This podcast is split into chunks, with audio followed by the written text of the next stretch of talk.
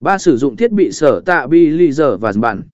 Để tránh video bị rung hoặc lộn xộn, sử dụng sở tạ bi lì giờ hoặc bản là một cách hiệu quả.